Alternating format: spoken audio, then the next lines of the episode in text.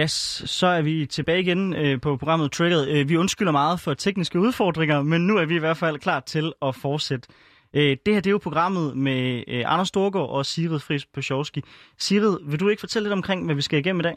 Jo, i dag bliver sindssygt spændende. Trigger der programmet, hvor vi vender ugens vigtigste politiske begivenheder. Både det, vi er glade for, det vi måske er mindre begejstrede for, og så får vi nogle rigtig spændende gæster på besøg. Øh, vi skal i dag tale om øh, finanslovsforslaget, der har været på bordet fra øh, Socialdemokratiet. Men inden da, så synes jeg lige, vi skal vende noget vigtigt, der er sket øh, i dansk politik, siden sidst vi stod her i studiet. Der er nemlig i den her uge blevet præsenteret en vigtig, synes jeg, politisk aftale om en samtykkelovgivning. Og det er jo så ikke mere end et par uger siden, at vi øh, stod her i studiet sammen med Louise Kølsen og kritiserede justitsministeren i Kækkerup for sin øh, tænkepause, øh, inden der kunne præsenteres et stykke lovgivning. Men nu er den altså landet her og har fået øh, blandet, men jeg vil sige overvejende positiv øh, modtagelse. Hvad tænker du om den politiske aftale, Anders? Åh, oh, øh, jeg, jeg er jo, som, som vi også kan huske fra det program, hvor vi diskuterede det her emne, meget i tvivl omkring, hvor jeg selv står. Jeg tror, hvis jeg skal give noget feedback på det, så er jeg i hvert fald ærgerlig over, at det er så smal en aftale, at det ikke lykkes at danne et bredere flertal. Fordi jeg jo netop synes, det her er så stor en, en beslutning, at det havde givet mening, hvis vi i hvert fald kunne samles øh, på tværs af partierne, så det ikke kun blev, blev en smal aftale. Det er i hvert fald... Ja, for det er jo altså kun uh, Socialdemokratiet, Radikal Venstre, SF og uh, Enhedslisten, der, uh, der er med i den her uh, politiske aftale. Og det er jo lidt interessant, for egentlig var der flere partier, der havde givet udtryk for, at de, uh, at de godt kunne tænke sig at være med i de her uh, uh, forhandlinger, der lå forud for. Men Sigrid, selvom jeg ved, du brænder for samtykkelov, så er det jo ikke det eneste, der er sket i den her uge. Der er også sket det, at regeringen har fremlagt øh, sit finanslovsudspil, øh, som man må sige øh, har skabt, øh, som altid, rigtig, rigtig stor debat, også blandt støtte, støttepartierne. Som radikal, hvordan ser du den finanslov? Altså, jeg synes i hvert fald stadigvæk, der er mange kampe, der skal kæmpes øh, i forhandlingslokalet. Nu er det jo kun et udspil, Socialdemokratiet er kommet med, og der skal selvfølgelig øh, nogle lange forhandlinger til, før der er 90 mandater bag en, øh, en finanslov i Folketinget, men jeg tror da helt sikkert, at, øh, at der bliver behov for, at alle støttepartierne byder sig fast i, bord, i bordkanten øh, inde i det forhandlingslokale. Jeg tror ikke, det bliver let. Jeg tror måske, Socialdemokratiet håber, at de kan køre sådan en lidt smooth proces her oven på corona, og øh, at så kan vi lige få banket en finanslov af, og der tror jeg, at de, øh, at de tager fejl. Jeg tror, de kommer til at tro om igen. Jeg tror, at øh, der står nogle støttepartier og er rimelig utålmodige, og synes, der godt kan være lidt lang vej fra det forståelsespapir, man lavede sidste sommer, øh, til det, man så synes, den, den finanslov skal afspejle. Men Sigrid, hvor høj bliver den pris reelt? Altså, fordi når man ser på finansloven, så virker det jo til, at Socialdemokraterne godt ved, at øh, støttepartierne kommer til at råbe mere klima, mere klima, og derfor har de ikke givet noget på det, og så kan man få nogle milliarder øh, på den dagsorden, kalde det en sejr, og så komme kom videre. Er der ikke stor risiko for det, for, for det sådan, det ender? Jo, det kan man sagtens sige, at der ligesom, man kan sige, på forhånd er, øh, er lagt nogle, øh, nogle blanks ind, som, øh, som støttepartierne skal fylde ud. Jeg tænker også, at øh, emnet kvoteflygtning er noget, som øh, stort set alle regerings øh, støttepartier kommer til at, øh, at kræve, at det også bliver der plads til i, fundet plads til i finansloven. Øhm, det er måske også taktisk eller strategisk gjort af, af regeringen, helt klart. Og sådan er det jo. Det er jo et politisk spil, eller hvad man kan sige. Øhm, det tænker jeg... Øh, det tænker jeg helt sikkert, at det bliver.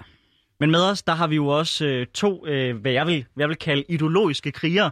Vi har nemlig både Sofie Libert, som er en fantastisk dygtig øh, socialist og medlem af SF, øh, og så har vi selvfølgelig også Liberale Alliances ungdomsformand øh, Sine, Sine Bøvald. Øh, men før vi lige kaster, kaster os ind i diskussionen med jer, så vil jeg skitsere lidt, hvad der egentlig står i den her, den her, den her finanslov. Altså, den lægger op til et stop for besparelserne på DR, Arne han får endelig sin øh, tidligere pension. Der kommer et løft på 200 millioner til ældre.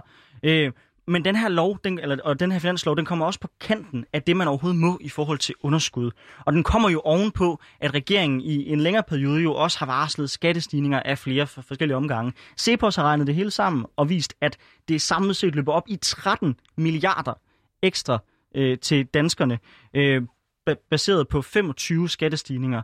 Så jeg sidder lidt og tænker, Sine, Signe, som, som, som god liberal, er det sød musik i dine ører, det her med mere skat til danskerne, så man kan finansiere både Arne og mere DR og mere hjælp til, til, til, til de ældre? Er det sød musik i dine ører? Nej, det, det er det på ingen måde. At bare gå, at man... Øh lade den offentlige sektor vokse på baggrund af den private sektor, eller til fordel for den private sektor, når man netop i en situation som nu burde sørge for, at der var nogle vækstinitiativer, der sørgede for, at vi også havde velstand i, i fremtiden, der sørgede for, at vi havde råd til at finansiere de klimaambitioner, som man også har i Danmark.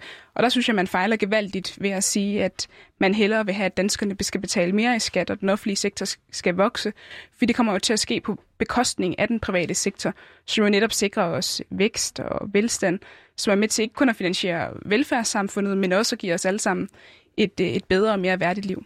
Men Signe, er det virkelig et nulsumspil, som du fortæller der, altså hvor hvis man skruer op for det offentlige, mm. så taber man på det, på, på det private? Er det offentlige ikke på en eller anden måde fundamentet for det private også? Nej, det vil jeg ikke mene. Netop når man hæver skatterne så meget, som man lægger op til, så er det jo netop på bekostning af den private sektor. Det er på bekostning af, at man fra virksomhedernes side af kan investere i nye arbejdspladser, kan investere i nye løsninger, der kan gøre vores liv bedre og kan gøre vores ja, velstand højere. Så det er jo på bekostning. Når man, når man laver skatte, øh, skattestigninger, som man vil gøre fra Socialdemokratiets side af, så sker det på bekostning af ikke kun virksomhederne, men også helt almindelige danskere, som skal betale endnu mere i skat, og hvor beskæftigelsen også falder endnu mere i en situation, hvor man burde indføre nogle initiativer, som gjorde, at vi fik flere i arbejde og ikke færre. Sofie Libert, du er landsforkvinde for SFU. Øh, når du hører om bankskatter, du hører om skat på aktier og flere penge til velfærd, klapper du så i dine, i dine hænder? Det gør jeg i den grad. Øhm, og det gør jeg især, fordi nu snakker vi om, om skattelettelser på bekostning, eller skattestigninger på bekostning af det private. Men jeg synes, vi har haft 20 år med skattelettelser på, på bekostning af det offentlige.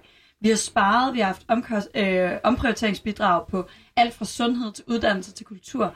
Vi har haft 20 år, hvor det er gået den anden vej. Jeg synes, det er en befrielse, at vi langt om længe har lægger op til en finanslov, der går den rigtige vej. Så er det godt nok?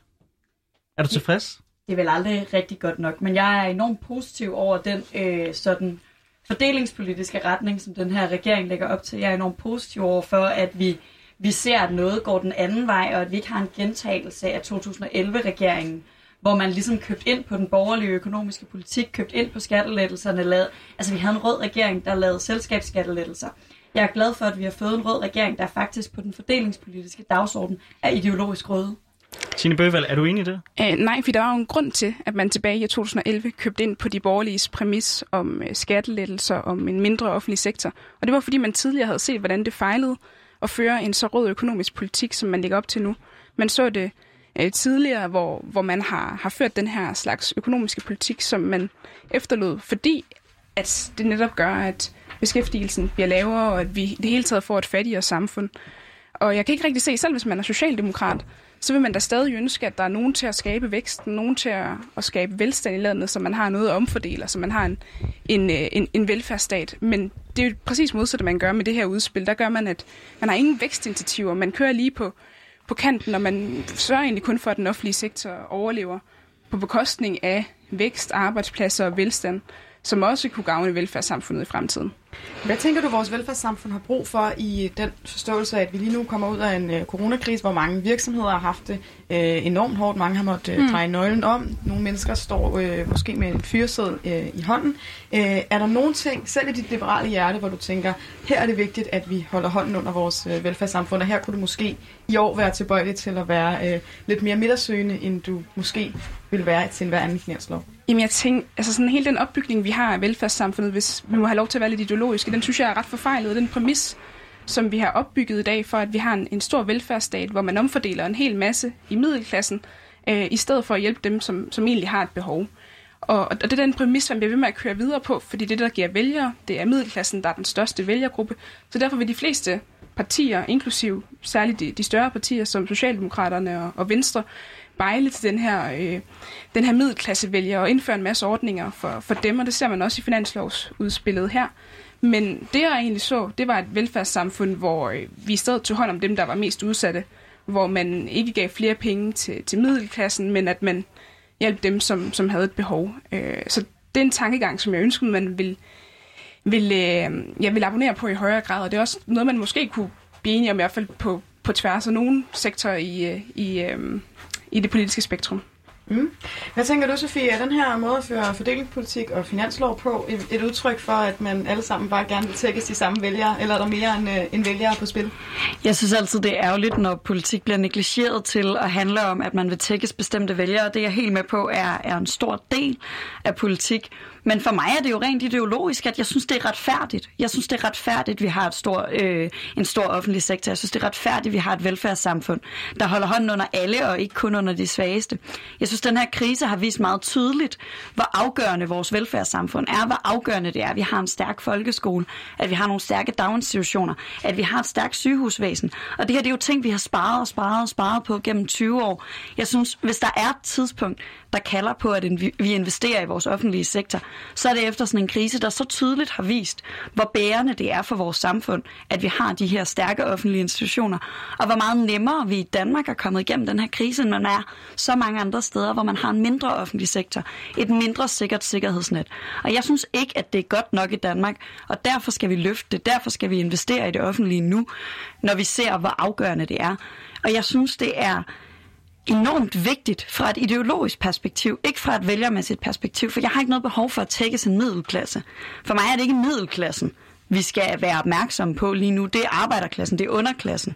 Det er alle de mennesker, der ikke lever det her øh, liv, der, der, hvor der er økonomisk og kulturelt og socialt overskud til at tænke, om jeg kan godt have en forsikring til mit sygehusvæsen og sådan noget. Men problemet er, at vi kan aldrig sige, hvor ender vi? Falder vi igennem. Vi kan aldrig være sikre, og det, der skaber det sammenhold, det, der skaber... Åh, hvor har vi hørt med Frederiksen tale om sammenhold. Men det, der skaber det her sammenhold, er jo, at vi er fælles om at have den her velfærdsstat. Det er, at vi er fælles om at sige, det her gælder os alle. Vi kan alle sammen sende vores børn i institution. Vi kan alle sammen få den samme grunduddannelse. Vi kan alle sammen komme på sygehuset, når vi er syge. Og vi kommer på det samme sygehus. Vi får den samme behandling. Men Philip, hvor ser du rent faktisk det ske i praksis? Hvor jeg ser, hvad sker i praksis. Altså, at man, at man rent faktisk løfter de svageste i vores samfund, det at man rent faktisk ikke. sætter fokus på Og det er derfor, jeg synes, det er afgørende, at vi vender den her vej nu. At vi er færdige med at give skattelettelser til de rigeste. Vi er færdige med at snakke om topskatten hele tiden. Vi er færdige med at snakke selskabsskattelettelser, men at vi faktisk snakker om at lave en pensionsordning til dem, der har været længst tid på arbejdsmarkedet. Det er der om noget et løft af arbejderklassen.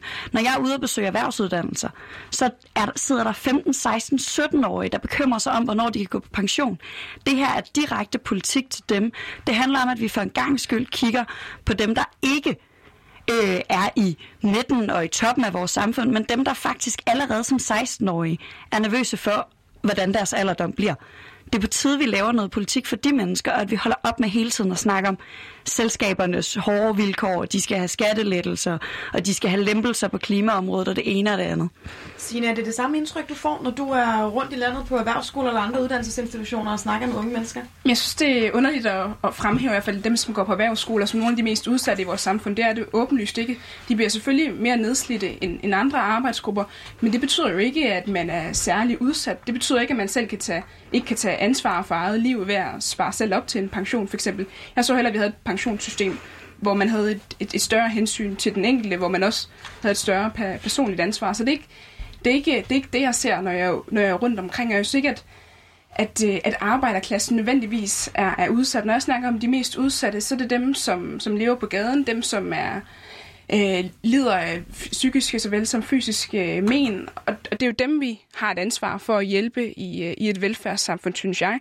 Et velfærdssamfund, som, hvor man ikke skal opbygge kontraster mellem folk. Det jeg ofte hører fra, fra venstre, den venstreorienterede side af, det er, når man giver skattelettelser til selskaberne, så betyder det nødvendigvis noget dårligere for de mest udsatte. Men sådan hænger virkeligheden ikke nødvendigvis sammen, fordi når man giver selskabslettelser for eksempel, så betyder det jo reelt, at virksomhederne kan investere mere i deres medarbejdere, at de kan give højere lønninger til deres medarbejdere og kan sikre bedre arbejdsvilkår.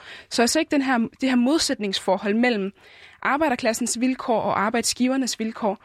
Det er en, en socialistisk fortælling om, om en klassekamp, og jeg synes egentlig ikke, den er øh, for det første særlig sympatisk, og for det andet særlig virkelighedsnær. For, fordi at man opstiller nogle kontraster mellem, mellem det at være, være dansker, og nogle kontraster mellem, øh, mellem, mellem folk, der er arbejdstager og arbejdsgiver. Og det, det er ikke bund i virkeligheden, fordi i virkeligheden, så hvis vi får et stærkere, erhverv, et stærkere erhvervsliv, nogle stærkere virksomheder, så giver det ofte også øh, positive konsekvenser for arbejderklassen og for de, dem, som, som, som ikke har det samme ledelsesansvar. Jamen det er da rigtigt, at rent økonomisk, så kan et, øh, en virksomhed, der skal betale mindre i skat, vælge at bruge de her penge på medarbejderne. Det er bare ikke det, vi ser, de gør. Altså vi ser, at de rigeste er blevet rigere og rigere og rigere gennem de seneste mange år, men de, den almindelige lønmodtager, den gennemsnitlige lønmodtager, især dem, der får lidt mindre end gennemsnittet, deres lønninger er stagneret. De fattigste, de får det samme, som de fik for 10 år siden, mens de rigeste får mange flere penge. Ligeledes så ser vi heller ikke et fald i nedslidning. Det er ikke fordi den her teknologi nødvendigvis bliver brugt, at man har flere penge. Det bliver ikke brugt til at investere i teknologi, der mindsker nedslidningen. Det bliver brugt alle mulige andre steder. Det er rigtigt, at muligheden er der, men fordi den her interessekonflikt, som Sine ikke mener findes, den findes, fordi det altid vil være mere interessant for dem, der tjener pengene på overskuddet, at tjene flere penge på overskuddet, end at få deres medarbejdere til at tjene flere penge, så er det den vej, de går. Hvis jeg kunne se, at hver gang vi lavede en selskabsskattelettelse, så fik de fattigste og arbejderne flere penge, så kunne jeg da godt gå med til, at det var en god idé, men det er simpelthen ikke det, der sker. Og så kan vi stå her og snakke om et drømmesamfund, hvor det er det, der sker. Men det hjælper jo bare ikke den helt almindelige lønmodtager. Jeg kan mærke, at der i hvert fald er stor øh, uenighed også blandt de gæster, som vi har her. Men øh, det sidste spørgsmål i den her del af debatten, jeg godt kunne tænke mig at høre jer om, og jeg vil starte med dig, Signe, det er, du skulle pege på én ting, som burde være i finansloven, som for dig kunne gøre, at det ville mm. være en god finanslov, hvad skulle det så være? Men så skulle det være en eller anden form for, for lettelse af skatten. Det er måske ikke, måske det ikke overraskende, at en liberal siger, at vi skal lette skatten, men for mig er det egentlig også et værdispørgsmål, når man snakker om, om skattebyrder, når man snakker om de skatter, som danskerne betaler. For mig er det ikke så afgørende, hvor, hvor man letter skatten henne, men jeg synes, det er et værdimæssigt spørgsmål, at man mener, fra Socialdemokratiets side af, at man, man har lov til at opkræve endnu mere af folks hårdt tjente penge. Det synes jeg er et forkert signal at sende. Og vi kan også se, at det, det skader væksten enormt meget, at man, man laver hele de her 23 øh, stigninger i, i skatten, som regeringen ligger op til. Så for mig at se, hvis jeg skulle have et ydmygt ønske, så skulle det bare være, at man, man lettede skatten en smule. Det har man set Socialdemokrater godt kunne finde ud af tidligere, når der var tale om nødvendighedens politik, og det burde man gøre igen. Signe, jeg synes, det er også fantastisk, man kan mærke, at Liberal Alliance også har ændret lidt af retorikken. Øh, det der, det der med, at man ikke kan mærke, at de klatrer op i nogle træer, men de bare beder pænt, må vi ikke godt please få en skattelettelse. Jeg synes, det er, det, det er dejligt at høre. Nå, det samme spørgsmål til dig, Libert. Hvis du skulle pege på én ting, der kunne gøre den her finanslov endnu bedre, hvor du virkelig vil tænke, nu er det den bedste finanslov ever. Hvad skulle det så være? Jamen, så skulle der være gratis psykologhjælp til unge, som der står i forståelsespapiret, at regeringen skal indføre i løbet af den her regeringsperiode, og som jeg har kæmpet for, og SFU har kæmpet for, og SF har kæmpet for i overvis, og som vil betyde sindssygt meget for sindssygt mange unge mennesker. Godt. Og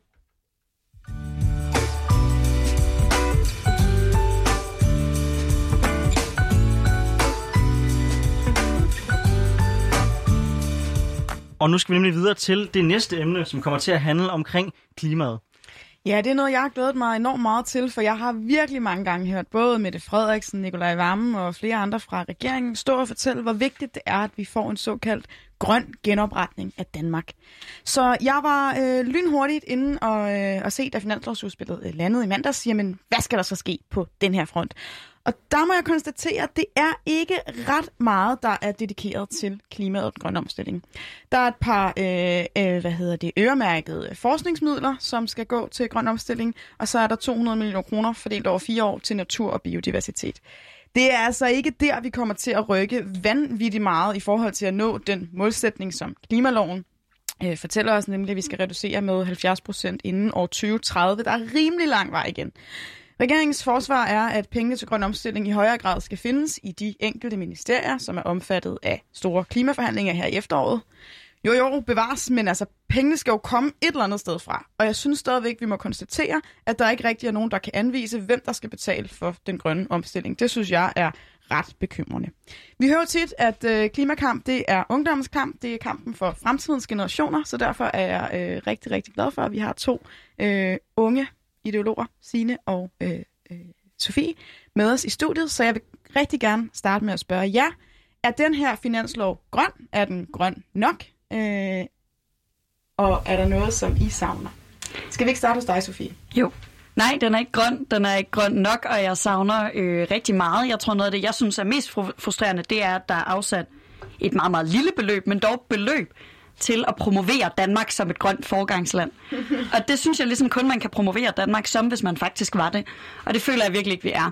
Øhm, jeg hørte lige øh, for nylig Rune Lykkeberg, som er chefredaktør på Information, sige, det her det er første gang siden valget i 2019, SF er rigtig sure på regeringen. Og øh, Pia Olsen Dyr, formanden for SF, har jo været ude virkelig at være, det handler mest om natur og biodiversitet, men hele den her grønne dagsorden, og være frustreret over, at, at det virker som noget, regeringen gerne vil profilere sig på og være stærk på. Men som når det kommer til stykket, så er det ikke så vigtigt, som Anders sagde i indledningen. Så handler det om, når så kan vi give den her til støttepartierne, så kan de kæmpe sig til den. Så kæmper de sig ikke til alt muligt andet. Så kan støttepartierne ligesom få den her, og så kan vi få pointene for det. For vi har sat nogle penge af til at promovere Danmark som et grønt land. Men det er i virkeligheden støttepartierne, der skal lægge alt arbejdet i at få det igennem, og det er så til det gengæld det eneste støttepartierne får.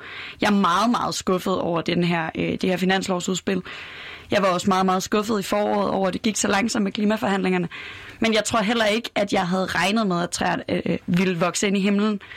Øh, når man kigger på de ministre, der sidder på de her områder, øh, som godt kan lide at lave videoer, hvor de laver frikadeller og sådan noget, øh, og måske bruger lidt mindre tid på at finde de store løsninger. Jeg tror, det bliver en klimafinanslov, fordi jeg tror, det er det, alle støttepartierne kommer til at kæmpe for, og jeg tror på, at det ender godt, men jeg er da mildest talt skuffet over regeringen. Hvis du sætter beløb på, øh, hvor grænsen går, hvor du ligesom vil man sige, godt, nu har jeg nået niveauet til, at jeg synes, at vi har fået nok til klimaet. Hvor mange milliarder skal de så afsætte til det? Jamen, vi kan jo starte med at sige, at øh, hele den forhandlingsreserve, der ligger øh, klar, altså de penge, som øh, partierne øh, får lov at forhandle om, at det er et beløb i den størrelsesorden, jeg mener, man skulle have sat af til klima, og så skulle man have haft en forhandlingsreserve ud over det, som man kunne bruge øh, på at forhandle investeringer i uddannelse, gratis psykologhjælp, hvad jeg nu ellers øh, har læst i forståelsespapiret, at regeringen jo er med på, at vi skal have indført i den her valgperiode. Bare lige til de lyttere, der måske ikke er så meget inde i de finere detaljer i, hvordan en finanslov fungerer, så er det jo sådan, at selvom vi har et budget på over 1.100 milliarder, så er det, der reelt set bliver skubbet ud, som er det, der bliver forhandlet om øh, blandt støttepartierne, det er den her gang 1,5 milliarder. Det vil sige, det er meget, meget lidt. Sidste gang var det 2,1. Øh, men det er det, der refereres til, når der tales om øh, forhandlingsreserven. Øh, Sine, hvordan ser du situationen? Jeg ser situationen sådan, at når man i den økonomiske del af finansloven ikke har valgt at implementere nogen eller foreslå nogen vækstfremmende initiativer, så bliver det også meget svært at prioritere den grønne dagsorden. Jeg er med på, at vi skal omstille Danmark i en bæredygtig retning. Jeg synes, det er enormt vigtigt at prioritere klima og miljø. Men vi må også anerkende, at det koster penge. Det er dyrt at omstille vores samfund. Og derfor har man også behov for, at man samtidig med, at man prioriterer den grønne omstilling og gør Danmark til et øh, mere bæredygtigt land, at man så også implementerer øh, nogle reformer, som giver os vækst og arbejdspladser, der sikrer velstanden i fremtiden, for ellers har vi ikke råd til det. Og det er den tilgang, jeg nogle gange synes lidt mangler, fordi fra Socialdemokraternes side af, så vil man helst fokusere på, ja, på de her velfærdsreformer og give, give folk flere penge mellem hænderne. Øh, men men, øh, men man, man vil ikke indføre de her tiltag, som kan sikre, at vi har råd til, til den bæredygtige øh, til den bæredygtige omstilling i fremtiden. Og det synes jeg egentlig er den væsentligste mangel her, det er, at man mangler lidt en forståelse af, hvor pengene skal komme fra. Og så har man nogle fine, eller et, et enkelt fint initiativ omkring, at man vil afsætte nogle penge til, til forskning. Men det nytter jo ikke særlig meget, hvis øh, væksten og velstanden generelt ikke stiger i vores samfund, fordi jeg tror ikke på den her idé om, at, at vækst og økonomi er i modsætning til det at have en bæredygtig udvikling. Jeg tror i virkeligheden, de to ting er dybt afhængige af hinanden. At før at vi kan bevæge os i en mere grøn retning, så skal vi også have en økonomisk bæredygtig retning. Vi skal ikke smide kapitalismen på bålet og, og glemme den for klimaets skyld. Tværtimod, tror jeg. Jamen, så i din og i Liberal Alliances ungdoms øh, optik, hvad er det så for en grøn retning, der skal til? Hvad er det for nogle grønne initiativer, mm. I går og drømmer om? Og hvem er det, der skal betale regningen? Ligesom en, en, en bred palette af interesseorganisationer og politiske partier, så går vi også ind for en, en skat på CO2, hvor man straffer dem som udleder, og derfor gør det, det grønne valg mere attraktivt. Det synes jeg egentlig er den, den bedste måde og den mest liberale måde at gøre det på. Du går ikke ind og adfærdsregulerer og siger, at hvis du spiser kød, så, så skal du skammes ud, eller hvis du flyver, så skal du også udskammes. Men i stedet siger man, okay, vi ser helt nøgternt på, hvor er det forureningen sker, og dem, som så udleder den forurening, de må også betale for det. Det synes jeg er ganske liberalt, fordi man har jo friheden til at, at gøre, hvad man vil, så længe man ikke skader andre. Men det gør man jo med forurening. Men uden at ja. gå ind i den lange snak, som vi kunne bruge et helt program på, nemlig CO2-skat, ja. øh, så siger du, at du føler, at der mangler en finansiering. Ja. Øh, og CO2-skat går jo uden for det. Mm. Så hvor vil du finde den finansiering? For der er vel også tiltag, du ønsker at lave, der ikke er en del af CO2-skattesystemet? Jo, helt sikkert. Det skal være ved at implementere arbejdsmarkedsreformer, ved at sørge for at skære ned i den offentlige sektor. Jeg offrer gerne Arnes pension, hvis det er for at sikre en, øh, en bæredygtig udvikling. Jeg synes, det er vigtigere, at man har en, en ordentlig og bæredygtig klimaindsats, end at man udvider velfærdsstaten endnu mere, end, end man har i forvejen. Sofie Libert, hvad er vigtigst? Arnes pension eller klimaet? Og der er jo heldigvis ikke socialdemokrat, så jeg kan sagtens sige, at klimaet er vigtigere end Arnes pension, men det betyder jo ikke, at vi skal glemme de mennesker, der lever i vores samfund. Det betyder ikke, at vi skal vi øh, ikke skal forbedre vores velfærdsstat, bare fordi vi har en anden vigtig opgave. Jeg kan også sagtens finde mange steder i, øh, i nationalbudgettet, jeg gerne sparer. Øh, jeg kan også sagtens finde mange indtægter, jeg gerne tager ind. Når vi snakker om CO2-beskatning, så er der jo nemlig en, en meget klar forståelse på især højrefløjen om, at de her penge ligesom skal gå i nul og sendes direkte ud til borgerne. Jeg synes, det er vigtigt, at nogle af vores afgifter på dem, der forurener allermest, de også er med til at finansiere den grønne omstilling, som, øh, som vores samfund har brug for. Signe? Øh, ja, for mig giver det god mening, at, at CO2-afgifter ikke skal bruges som en eller anden måde at gøre staten endnu større på, at de kommer ud til borgerne igen. For mig er det ikke et, et redskab til at, at øge statens indtægter, men for at sikre, at, at man reelt bliver straffet for de valg, man tager, hvis de ikke er bæredygtige nok. Mm. Jeg tror, øh, at CO2-afgifter er et af de emner, som virkelig kan samle især unge mennesker på tværs af øh, partierne, synes jeg i hvert fald, jeg har erfaret. Jeg tror også, at vi står øh, fire unge mennesker her, som repræsenterer øh, fire forskellige øh, øh, politiske overbevisninger, som alle sammen er enige om, at det her med, at forureneren betaler, det er et sundt princip. Og så kan man have nok så mange diskussioner om, hvordan det skal skrues sammen, øh, hvor pengene skal gå til, alle de her øh, CO2-afgifter. Og så er der jo også hele det her spørgsmål om retfærdigheden i, øh, hvem der så ender med at være potentielt dårligere stillet end andre, hvis det nu bliver for eksempel dyrere at købe sig en øh, oksekødsbøf, eller dyrere at tage flyveren til Mallorca eller New York. Jeg synes, det kunne være interessant øh, at høre og sige, må den grønne omstilling, må den gå ud over vores, øh, vores hverdag og vores, øh, vores muligheder for, hvordan vi lever vores liv? Jamen, det, det, jeg tror, det er utopisk at forestille os, at vi ikke får en anderledes hverdag, end vi havde for 10-15 år siden. Selvfølgelig gør vi det, og heldigvis for, for det, fordi at der er alle mulige nye og gode måder at gøre tingene på. Vi har dygtige virksomheder og dygtige forskere, der finder på mere bæredygtige måder at, at leve på, så selvfølgelig kommer vores hverdag til at ændre sig. Det betyder ikke, at vores hverdag bliver dårligere, eller at vi får en dårligere levestandard, men det er da kun positivt, hvis man finder på, øh, på nyere måder at, at gøre tingene mere bæredygtigt. Og der har man jo set, man har, man har gjort. Man øh, laver plantefars, der, der smager um, godt og, og delikat, og man laver alverdens alternativer til øh, de produkter, som typisk forurener rigtig meget. Og det, der kan jeg da kun hylde innovationen og det frie marked, som er med til at sikre den her slags ting, der sikrer, at der, der er penge til at forske i, øh, i mere bæredygtige måder at leve på. Men ærligt, hvis vi nu vender tilbage til finansloven også, øh, fordi der er rigtig mange ting, vi kan debattere her, det frie marked, CO2-skat osv. Jeg synes, hvis jeg må blande mig også, øh, at det, er, at det er problematisk, at vi lige har været igennem en coronakrise, hvor vi kunne finde løsninger sådan her, og der blev rykket på det hele, vi rykkede på alle par, parametre, og den her gang, så står der 50 millioner på finansloven til, til, til klimaet. Måske hvis støttepartierne gør et rigtig godt arbejde, så bliver det måske, lad os sige, 1,3, maksimalt 2 milliarder. Altså det er jo små penge, som, som vi snakker omkring i forhold til de hundredvis af milliarder, vi lige har brændt af på corona. Så Sofie, er det ikke lidt som om, at, at støttepartierne og dit parti, inklusiv lige PC, sætter barn så lavt, som man kan gå ud og, og sige, se, vi fik rykket regeringen, men det de facto måske ikke kommer til at bat særlig meget for klimaet? Jeg synes, det er enormt vigtigt, at vi ikke sætter barn for lavt, ja. Altså jeg synes, og nu, nu spurgte du mig før, hvad det er for et beløb, der vil gøre mig tilfreds. Jeg bliver også nødt til at være tilfreds inden for en realistisk politisk virkelighed. Øhm, fordi optimalt set, nej, så er jeg ikke tilfreds, før vi har øh, gjort noget drastisk. Øh, altså på mange måder, så er det her jo øh, tiden til revolutioner, og, og revolutioner er, er tit, når det er venstrefløjen, der taler noget med at hugge hovedet af, af nogle ledere og, og den slags ting.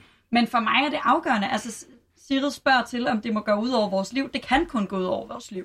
Det vigtige for mig er, at det ikke går ud over nogen gruppers liv, mens nogle andre har råd til at købe sig fra det at de rige ikke har råd til bare at betale noget mere for deres flybilletter, og så kan de blive ved med at smadre vores klode. Det er vigtigt, at vi, vi laver noget drastisk om. Det bliver ikke i den her finanslov. Jeg tror heller ikke, det bliver i den næste. Og det er måske mig, der er pessimist. Måske det er mig, der er realist. Jeg ved ikke, hvad der er, er værst i den her sammenhæng at være. Men, men den, det, vi har brug for, er jo, at nogen fatter, at den her krise er meget større end coronakrisen, og reagerer, ligesom vi gjorde på coronakrisen. Den del er jeg enig i, men jeg bliver nødt til at forholde mig også lidt til det, du siger med, at, øh, med, at de rige ikke må købe sig fra det. Altså, vi er vel enige omkring, at hvis jeg spiser 100 øh, grams oksekød, og en, der har en million, spiser 100 grams oksekød, så belaster vi klimaet lige meget, ikke?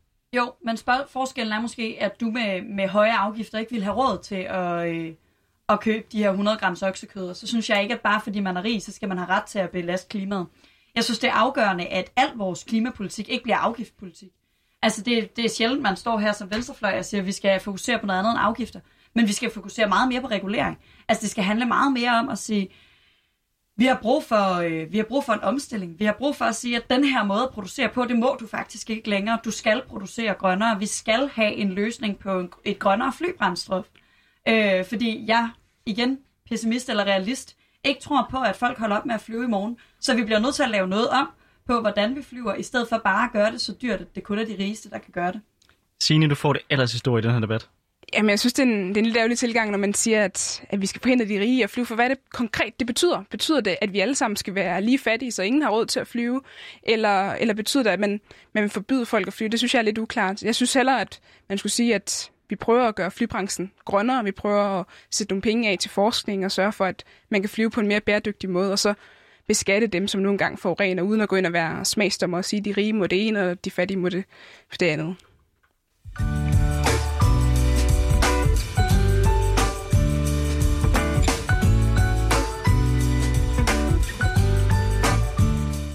Ja, så kom vi altså omkring både øh, finansloven, vi kom igennem øh, spørgsmålet om velfærd og skattelettelser, vi fik talt om øh, klima og den grønne omstilling, så der er altså, øh, vi har været bredt omkring. Men øh, nu skal vi helt op i et endnu større perspektiv. Vi skal nemlig kigge ind i, hvad er det for et politisk efterår, vi går i møde. Om en lille måneds tid, så åbner øh, Folketinget igen, og øh, nye politiske øh, slagsmål kan finde sted fra, øh, fra både forhandlingslokalerne og Folketingets talerstol. Jeg kunne rigtig godt tænke mig at høre jer begge to, altså Sine og Sofie fra henholdsvis Liberal Alliances Ungdom og SF Ungdom, hvad det er, I ser allermest frem til i det her politiske efterår.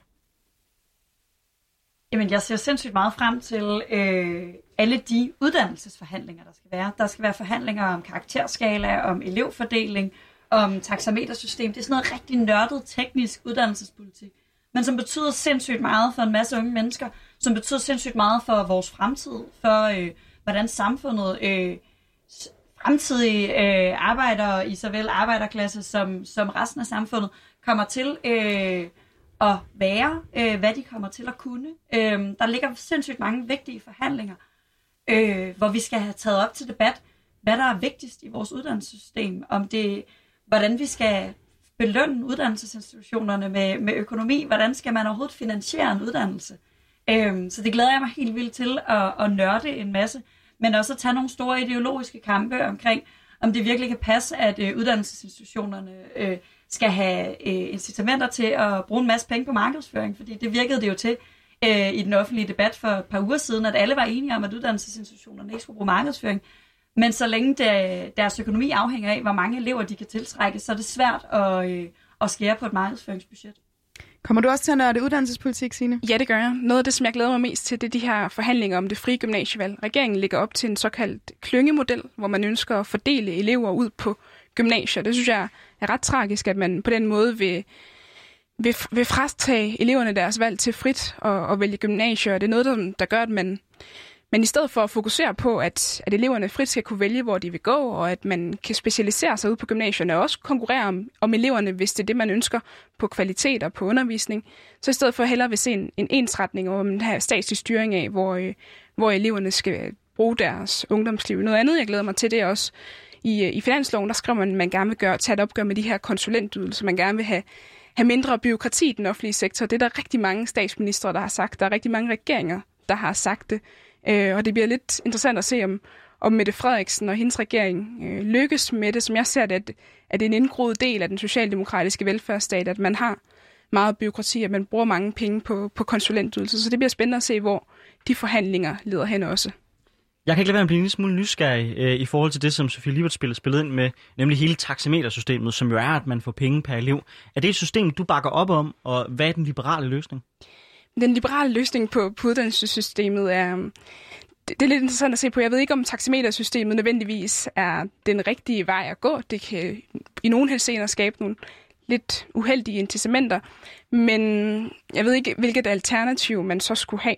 Jeg synes i det hele taget, at vi bør have friere uddannelser, hvis man sørger for, at man lavede en eller anden øh, voucherordning fra statens side af, at siger, at vi betaler din uddannelse, øh, men du selv kan vælge frit, hvor, øh, hvor du har lyst til at gå. Den, den slags system så jeg hellere end i dag, hvor, der, hvor det bygger på en del statslig regulering. Så vil jeg hellere se, at uddannelserne havde mulighed for at, at vælge selv, og at man som elev også selv kunne vælge. Vil du være åben over for det? Nej, men det handler også om, at øh, man bliver nødt til at anerkende, at forskellige uddannelser koster noget forskelligt. Altså, vi, det ville klart være smartest som uddannelse, hvis man fik den samme mængde penge per elev, lige meget hvilken type uddannelse man var, og lave humaniora-uddannelser. Øh, og det plejer øh, ikke at være det mest politisk populære. Men hvis man for eksempel skal læse fysik, eller altså bare have en linje med fysik på gymnasiet, så er det meget dyrere end at have en linje med engelsk, fordi man skal bruge nogle helt andre redskaber.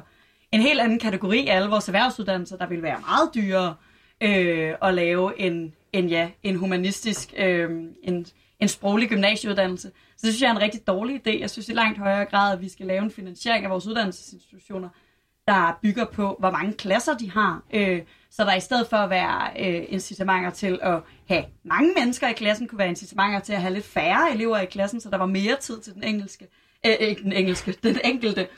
Øh, så jeg så meget hellere, at vi byggede vores uddannelsessystem op om en finansiering, der gør, at, at de uddannelser, der er brug for, øh, har penge til at drive det, og ikke behøver at at konkurrere og optimere ved at putte mange elever ind i en klasse? Jeg ser ikke noget problem i, at uddannelserne konkurrerer eller sætter penge af til, til markedsføring for at fortælle om, hvad det ligner der er, at de kan tilbyde på, på deres uddannelsesinstitution. Jeg synes egentlig er, er meget sundt, at man ønsker at konkurrere om, om kvalitet, og man ønsker at konkurrere om de tilbud, som man nu engang har. Man også kan differentiere sig ved, at en skole tilbyder det ene, og en anden skole tilbyder øh, noget andet. Så jeg har ikke en eller anden foragt for, at at, at øh, uddannelsesinstitutionerne bruger penge på, på markedsføring. Det synes jeg egentlig er, er meget sundt, at, at eleverne kan tage en beslutning på et oplyst grundlag, at de kan få at se, hvad det er for nogle forskellige tilbud, som de forskellige gymnasier har. Jeg synes, det er interessant, at i de indlæg, I er kommet med her, der er der ingen af jer, der har nævnt corona. Øh, tror I, at det er en dagsorden, vi ikke kommer til at diskutere det næste halvår? Tror I, vi er på vej ud? Øh, eller tror I, måske kan ind i en anden bølge? Jeg tror ikke den grad ikke, vi er på vej ud. Jeg tror måske, vi er nogen, i spurgte, hvad vi glædede os til. Jeg tror ikke, jeg glæder mig til mere corona. Øh, jeg tror, jeg er meget bevidst om, at det, øh, det kommer til at fylde, ikke bare i år. Øh, altså den helt store sådan, eksistentialistiske krise for mig for tiden, der er bevidstheden om, at der nok heller ikke kommer en Roskilde Festival næste år. Øhm, og corona kommer til at fylde øh, både i ens privatliv og ens politiske arbejde i flere år frem, og det er ikke sådan noget, vi kan glemme. Og folk, der siger, dengang under corona, øh, har virkelig ikke forstået, hvor meget det kommer til at fylde, fylde både politisk øh, og sådan ude i vores samfund.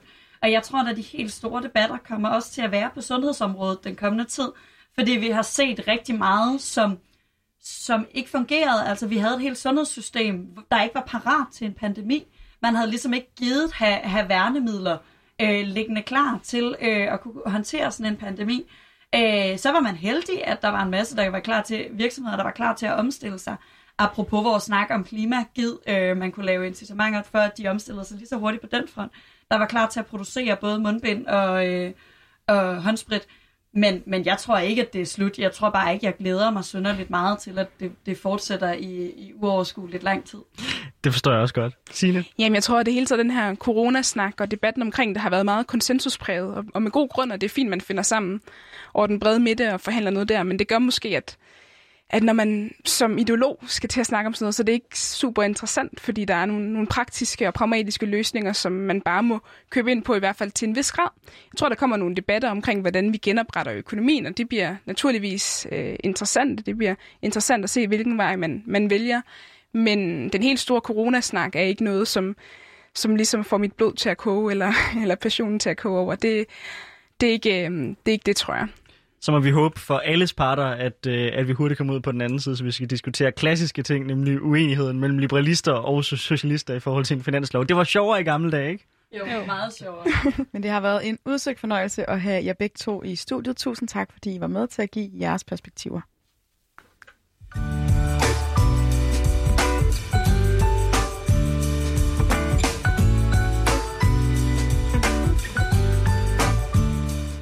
Ja, så fik vi jo både øh, det, de glædede sig til, men også det, de frygtede lidt. Altså, jeg ved ikke med dig, men det, jeg frygter, når jeg kigger på det på næste halvår, det er, at Donald Trump han bliver genvalgt. Altså, Ja, det, fanden. det, det er sådan noget, der kan vække mig om natten med koldsved i frygt for, shit mand, hvor ender den her verden henne? Fuldstændig. Det er virkelig, virkelig skræmmende at følge, øh, hvad der foregår politisk i USA lige nu. Både i forhold til corona og i forhold til præsidentvalget, er der virkelig grund til at bide negle, og øh, jeg har i hvert fald gået til hud allerede. Det bliver nogle, øh, nogle lange måneder for mig frem til valgdagen i november. Hold da op.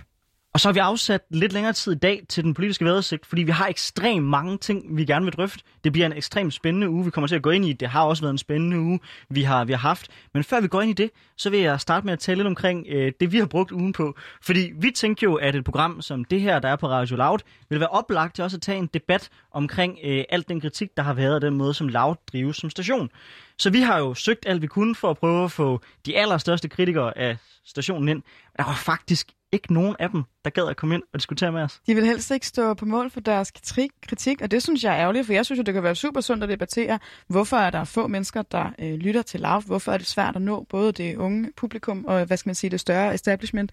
Øhm, men det har vist sig overordentligt svært, og det har givet mig lidt sådan en følelse af, når man, er det bare for at spille smart på Twitter eller hvad? Altså øh, prøv at komme ind og, og også tage den, øh, tage den up front og tage og, og folde nogle af de øh, perspektiver eller kritikpunkter ud, som måske er for nuanceret til at kunne være i et, øh, i et kort tweet, men det har altså vist sig overordentligt svært, og det synes jeg, der er ærgerligt.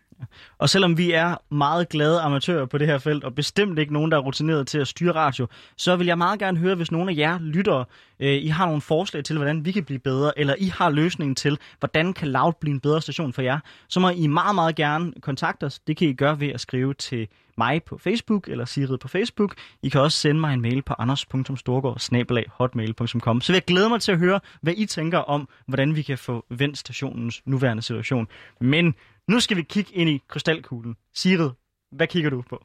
Jamen, øh, jeg kommer til især i aften at slå, øh, slå ind på Zulu Comedy Gala, fordi det er jo her, Sofie Lindes tale om løngab og sexisme allerede har, jeg vil nærmest sige, lagt medie Danmark ned i samtaler om ligestilling. Det var her, hun både satte ord på det her med ikke at kunne få lov til at få bare halvt så meget i løn som blackmand, og hun fortæller også om en øh, episode hvor en, øh, en, øh, til en julefrokost, hvor hun er blevet bedt om at give en overordnet et øh, blowjob.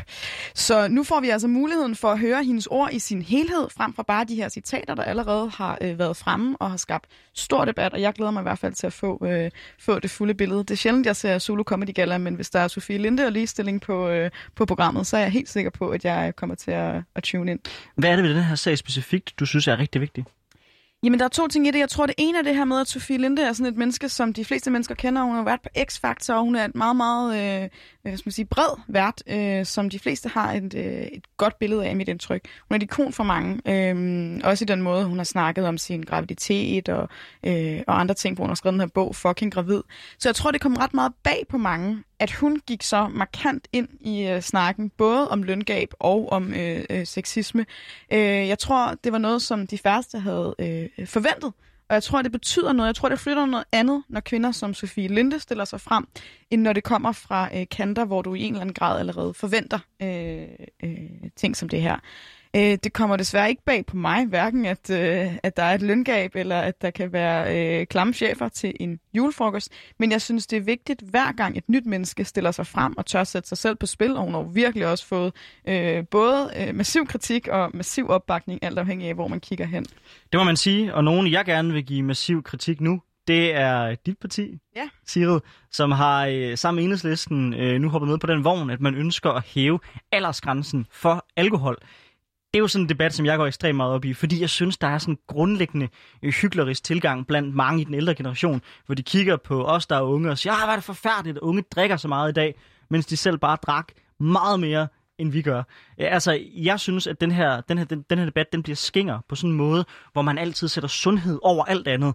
Øh, og, og hvis det er det, hvis det er den leg, som vi leger, så kan vi jo starte med at forbyde McDonald's, tvinge alle folk til at dyrke motion, og generelt set øh, detaljregulere alle menneskers liv, så vi kan være helt sikre på, at de lever maxi, maksimalt. Men jeg tror, de fleste af os vil være sige, det er nok i virkeligheden også den værdi, vi har i vores liv. Og nogle gange, ja, så kommer den værdi også, at man får lov til at feste med, med, med sine venner. Hvad tænker du? Helt bestemt. Jeg ville ikke have været mine øh, gymnasiefester for uden, og jeg tror, at de gymnasiefester havde været markant anderledes, hvis der ikke øh, alkohol havde, havde befundet sig. Jeg synes også, det er ærgerligt, at vi hopper med på den her vogn. Jeg synes, der er masser af øh, faktuelt gode argumenter for, at unge mennesker ikke skal drikke, ligesom voksne mennesker i øvrigt heller ikke skal drikke. At alkohol ikke gør noget godt for os, sådan rent fysiologisk. Men jeg synes jo, det man glemmer, er den værdi, det tilføjer os socialt og desværre også kulturelt. Vi har jo øh, en lyst til at omgås hinanden. Jeg synes, man har kunne mærke det også under corona. Hvor meget lyst vi har til at rykke sammen i festlige øh, anledninger og lejligheder, og om det så er en... Øh, en dåseøl eller en flaske vin, vi sætter på bordet, så betyder det noget øh, socialt og, og kulturelt. Og det synes jeg, man overser, hvis man stiger sig blind på øh, kun det sundhedsmæssige perspektiv. Jeg er med på, at det ikke er sundt for nogen, hverken unge eller gamle, at drikke i, øh, i så høje mængder, som vi gør i Danmark. Altså, man kan jo ikke, man kan jo ikke være, være uenig i, at vi drikker øh, rigtig meget i Danmark. Men jeg synes måske også lidt som du siger, det er synd at gøre unge til den her syndebuk, øh, bare fordi det er nemt altid at sidde og være voksen og skal ud på ungdommen nu til dags. Jeg synes, det er enormt spændende, at vi er enige her, øh, fordi mit parti har jo også flere gange været ude med sablen og så ønsker omkring, at man skal sætte flere restriktioner på unge. De er så ikke hoppet med på den her, mm. men har lavet mange andre tidligere forslag også, der minder om det. Så det er jo interessant, synes jeg, den generationskløft, der er i det her spørgsmål også. Ja. Øh, og der er vi jo desværre en situation, hvor det er meget sjældent, man gider lytte til unge som os, og det meget ofte bliver nogle øh, familie, øh, familier, som, som har det sådan, uha, det er ikke godt, hvis vores børn drikker, det er godt, hvis I kan sætte nogle restriktioner op over for det. Men der er også to andre ting, vi skal have drøftet. Vi har mange emner, vi gerne vil snakke om i dag. Ja, noget, som jeg synes har været virkelig svært i den her uge, og som jeg også tror kommer fylde, til at fylde langt ind i den næste uge, det er hele det her spørgsmål om forbud mod omskæring af drengebørn. Altså, det er en debat, som jeg vil sige, jeg nærmest helst holder mig ud af, fordi jeg synes, den kan blive øh, enormt ubehagelig og enormt polariseret. Men nu er det jo altså sådan, at fordi der er et, øh, et borgerforslag, øh, som har opnået tilstrækkeligt mange underskrifter, så skal det her spørgsmål behandles i Folketingssalen.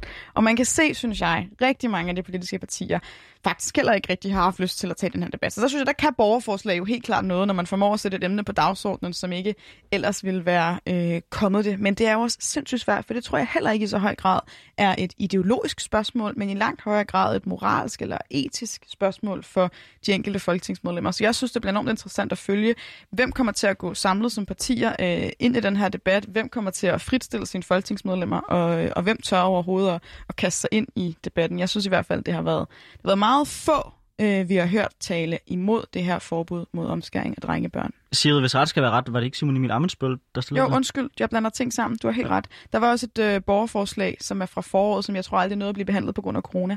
Du har helt ret. Det er selvfølgelig Simon Emil Amensbøl fra Fremad, der har fremsat beslutningsforslag. Hvor står du selv henne i det her spørgsmål?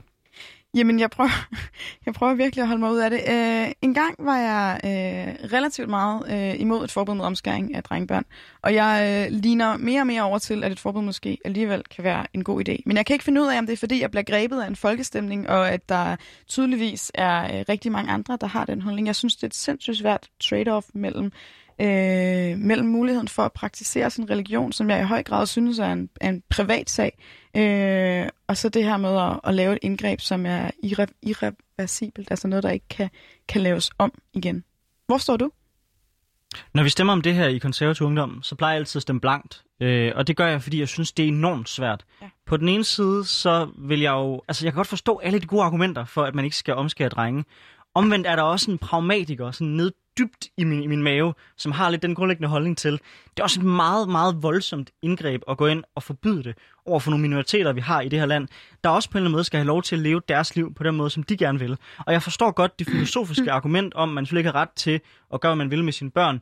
Men der er også noget konservativt i mig, som også siger, når det har været en del af en tradition, der har levet fint i så mange år, uden, uden, uden at det for alvor har haft nogle store konsekvenser, så er jeg også nogle gange lidt bekymret for, om det principielle, ideologiske på en eller anden måde får lov til at stå over sådan det helt basic hensyn, der hedder til helt almindelige menneskers liv. Jeg, jeg, jeg, jeg tror, hvis jeg virkelig mærker efter ind i, så føler jeg, at et forbud hjælper færre, end det rammer. Ja. Øh, og, og, og, og det er måske i virkeligheden der, mit problem ligger med det, selvom jeg principielt er enig. Og så synes jeg også bare, det er interessant det her med, hvordan det er så, øh, hvad skal man sige, øh, for de fleste danskere fjern det her med omskæring, men for rigtig mange mennesker er det jo øh, en normal del af deres måde at praktisere religion på. Det er det mange andre steder i verden langt mere normalt med omskæring, end det er i Danmark. Vi ville, så frem vi forbyder omskæring, være det første land, så vidt jeg har forstået, i verden til at, at forbyde omskæring. Ja, og vi øh, kommer desværre ikke til at nå mere. Vi havde øh, et enkelt emne mere, hvor vi gerne vil diskutere, hvad der, hvad der sker med Ville Søvndal, gerne vil borgmester i Kolding. Og Øhm, Ole Birk Olsen, der vil være LA's spidskandidat i København, så der er altså virkelig nogle, øh, nogle Christiansborgere, der går lokalt nu. Men øh, I skal også have et par nyheder, og vi er tilbage næste søndag fra 11 til 12 her på Radio Loud.